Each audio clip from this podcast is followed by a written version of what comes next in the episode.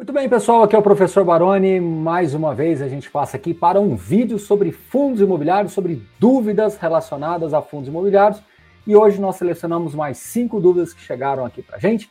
Vamos lá, mas antes disso, quero lembrar a todos vocês aqui de curtir o nosso canal, compartilhar o vídeo com os amigos, dar aquele joinha e deixar o seu comentário aqui embaixo. Lembrando que a Suno sempre deixa disponível vários conteúdos aqui na descrição do vídeo, então vale conferir. Vamos lá, vídeo objetivo direto. Vamos lá, cinco dúvidas sobre fundos imobiliários. A primeira dúvida: há um plano B para quando um contrato de um fundo imobiliário está perto de terminar? Olha, em tese sim. Né? Na verdade, quando você tem um fundo grande, com vários contratos, com vários imóveis, é importante que a gestão mantenha-se muito ativa com essa proximidade com os locatários e faça sempre um acompanhamento da operação do locatário. Né? Isso é muito importante que isso ocorra. Quando você tem um fundo passivo, um fundo mais direcionado a poucos contratos, isso ainda é mais importante, justamente porque é a principal fonte de receita daquele fundo. Mas considerando, dentro da modernidade da indústria hoje, que há diversos contratos em andamento, o plano B é justamente você trabalhar em cima de potenciais renovações, ou caso aquele locatário vá sair do imóvel, a gestão, mantendo um contrato próximo, já consiga antecipar esse movimento e já ir se preparando para o reposicionamento deste é, imóvel, nem se, desse, desse contrato. Nem sempre este, este imóvel vai ser vendido. Então, uma das opções do plano B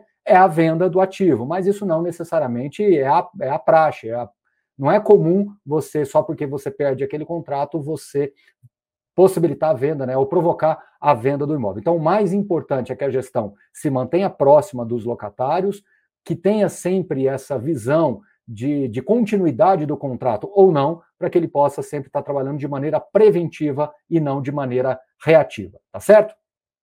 O que é Datacom?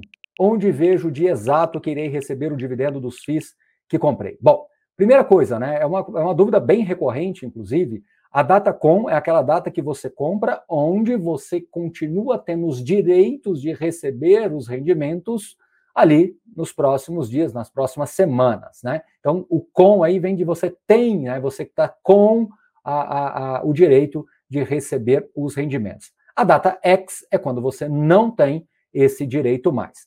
Tem um, um, um site que é o Status Invest, que inclusive eu quero colocar aqui na tela para vocês, é, qualquer coisa também o pessoal da Suno pode colocar aqui na descrição do vídeo, que é justamente esse endereço aí, né? Que é statusinvest.com.br barra fundos traços imobiliários, barra proventos, barra fix. Lá você vai encontrar uma tabela onde você tem toda a relação dos ativos, você tem as datas, os valores, e de novo, o mais importante é que você pode entrar em cada um dos fundos que te interessa e também vai ter todo um painel ali com as informações das datas de pagamento, das datas que realmente você não tem mais esse direito, né? Então, essa virada da data com para a data X, sempre isso é muito informado. E também a data do pagamento. Então, são três datas muito importantes que o investidor deve acompanhar, que é a data com, a data X e a data do pagamento. Então, o investidor de fundos imobiliários chega uma hora, depois de um determinado tempo da carteira, que isso vai ficando mais comum, vai ficando, vai fazendo mais parte do dia a dia dele, ele vai se acostumando com essas datas. Normalmente, mais da metade dos fundos imobiliários tem aí como último dia útil sendo a data com, e a data X seria o primeiro dia útil subsequente ali no mês, né? E as datas de pagamentos normalmente ali no meio do mês. Mas isso eu estou falando como regra geral, né? Uh, uma carteira ampla, eles vão ter outras datas também, mas de novo, o mais importante é que com o tempo os investidores se acostumam com as datas dos seus fundos elas são, ah, de certa forma, repetidas ali, tá certo? Mas está aí a informação para vocês com esse link para que vocês possam acessar. Seguindo aqui para a próxima pergunta: como fica a tributação referente à venda de direitos de subscrição, direitos de preferência, tá? Vamos fazer aqui uma divisão, né? A, a venda do fundo imobiliário, quando ela é com lucro, ela é tributada em 20%.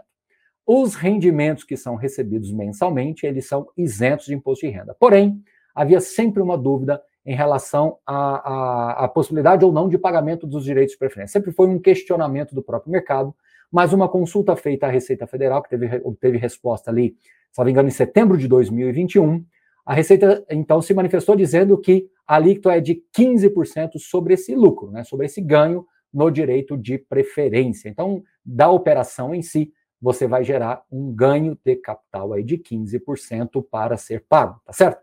Então, lembrando de novo, é, essa, essa, esse é um ponto que sempre parou no ar, mais de quase né, dois, um ano e meio para cá, quase dois anos aí, essa, essa resposta já foi formalizada, então essa dúvida saiu, mas alguns investidores continuam tendo isso com uma certa recorrência. Então, direito de subscrição, 15% de alíquota, tá bom? De ganho de capital. Agora, as próximas duas dúvidas, elas têm uma certa correlação. Então, vamos à primeira. Desbalancear a carteira para comprar um fundo imobiliário com desconto é válido? Bom, é, a primeira pergunta é o quanto que você está falando desse desbalanceamento. Então, por hipótese, se você tem ali, por média, em torno de 5, 6, 7% de exposição em um fundo imobiliário na média. Você tem uma diversificação praticamente parecida entre os fundos. E aí você identifica um fundo com muito desconto e quer aproveitar aquela oportunidade, ou participando de uma emissão, ou por, pelo próprio mercado secundário mesmo. Esse desbalanceamento, ele vai deixar o quanto essa carteira desbalanceada? Vai para 10? Vai para 8? Vai para 9? Eu acho que por esse ângulo não teria muito problema. Vai para 30? Vai para 40? Vai para 80? Então, assim, tudo isso é muito importante. Porque quando as pessoas estão formando as suas carteiras, é normal que algumas aquisições elas possam naturalmente desbalancear. Mas da mesma forma que naturalmente se desbalanceia, naturalmente volta-se para o patamar é, alvo aí do investidor. Porque como a carteira está em formação, qualquer novo aporte faz uma diferença significativa nessas, nesses percentuais. Então, às vezes as pessoas têm poucas cotas, ao comprar mais duas ou três cotas de um determinado fundo, isso fica muito é, diferente dos outros percentuais. Então, com o tempo, vai voltando para o normal. Então, por isso que eu estou dizendo, tem casos que têm que ser avaliados com mais cuidado e outros casos que, na minha visão, eles são naturais, tanto para desbalancear quanto para rebalancear a carteira. Então, é importante que você faça essa ponderação.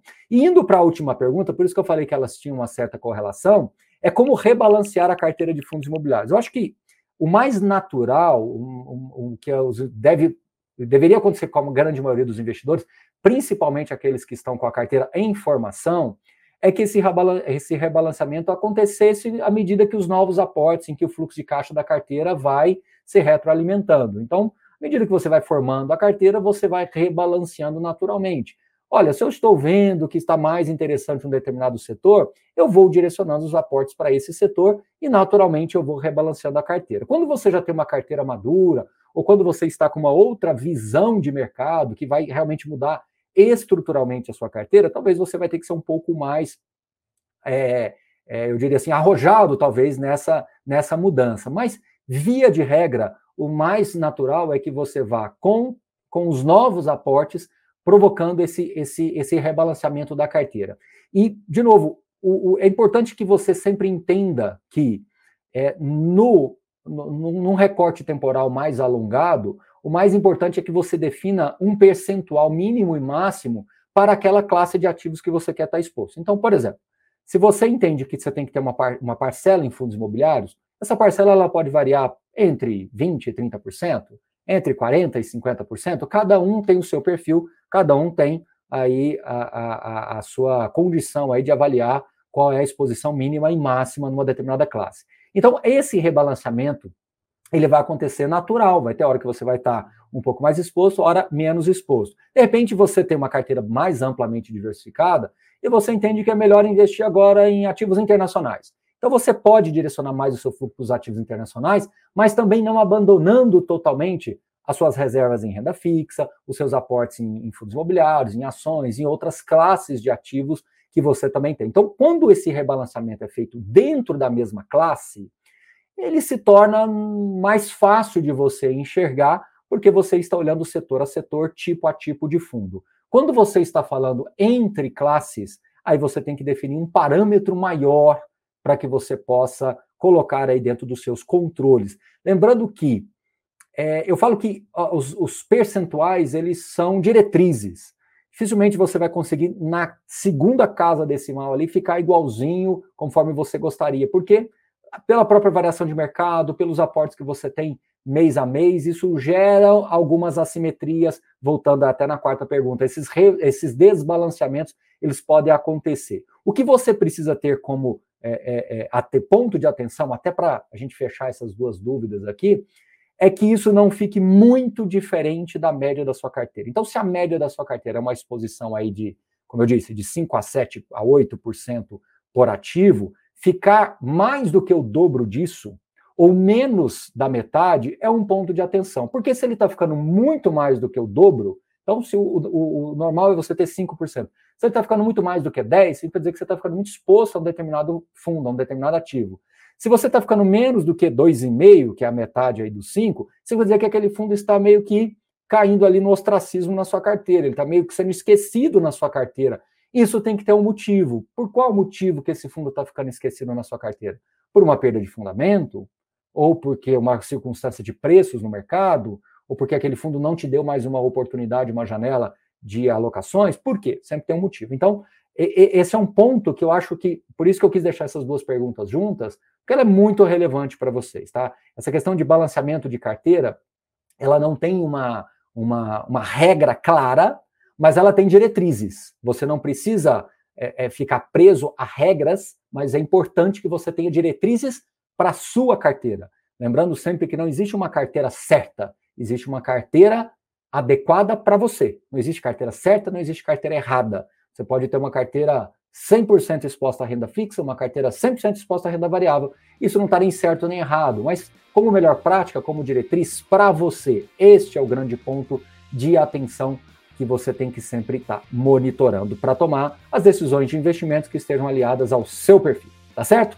Bom, espero que eu tenha esclarecido essas cinco dúvidas para vocês. Continuem nos mandando, deixe aqui no comentário outras dúvidas, outras sugestões que a gente traz para vocês em formato de vídeo ok? Um grande abraço, até a próxima e valeu!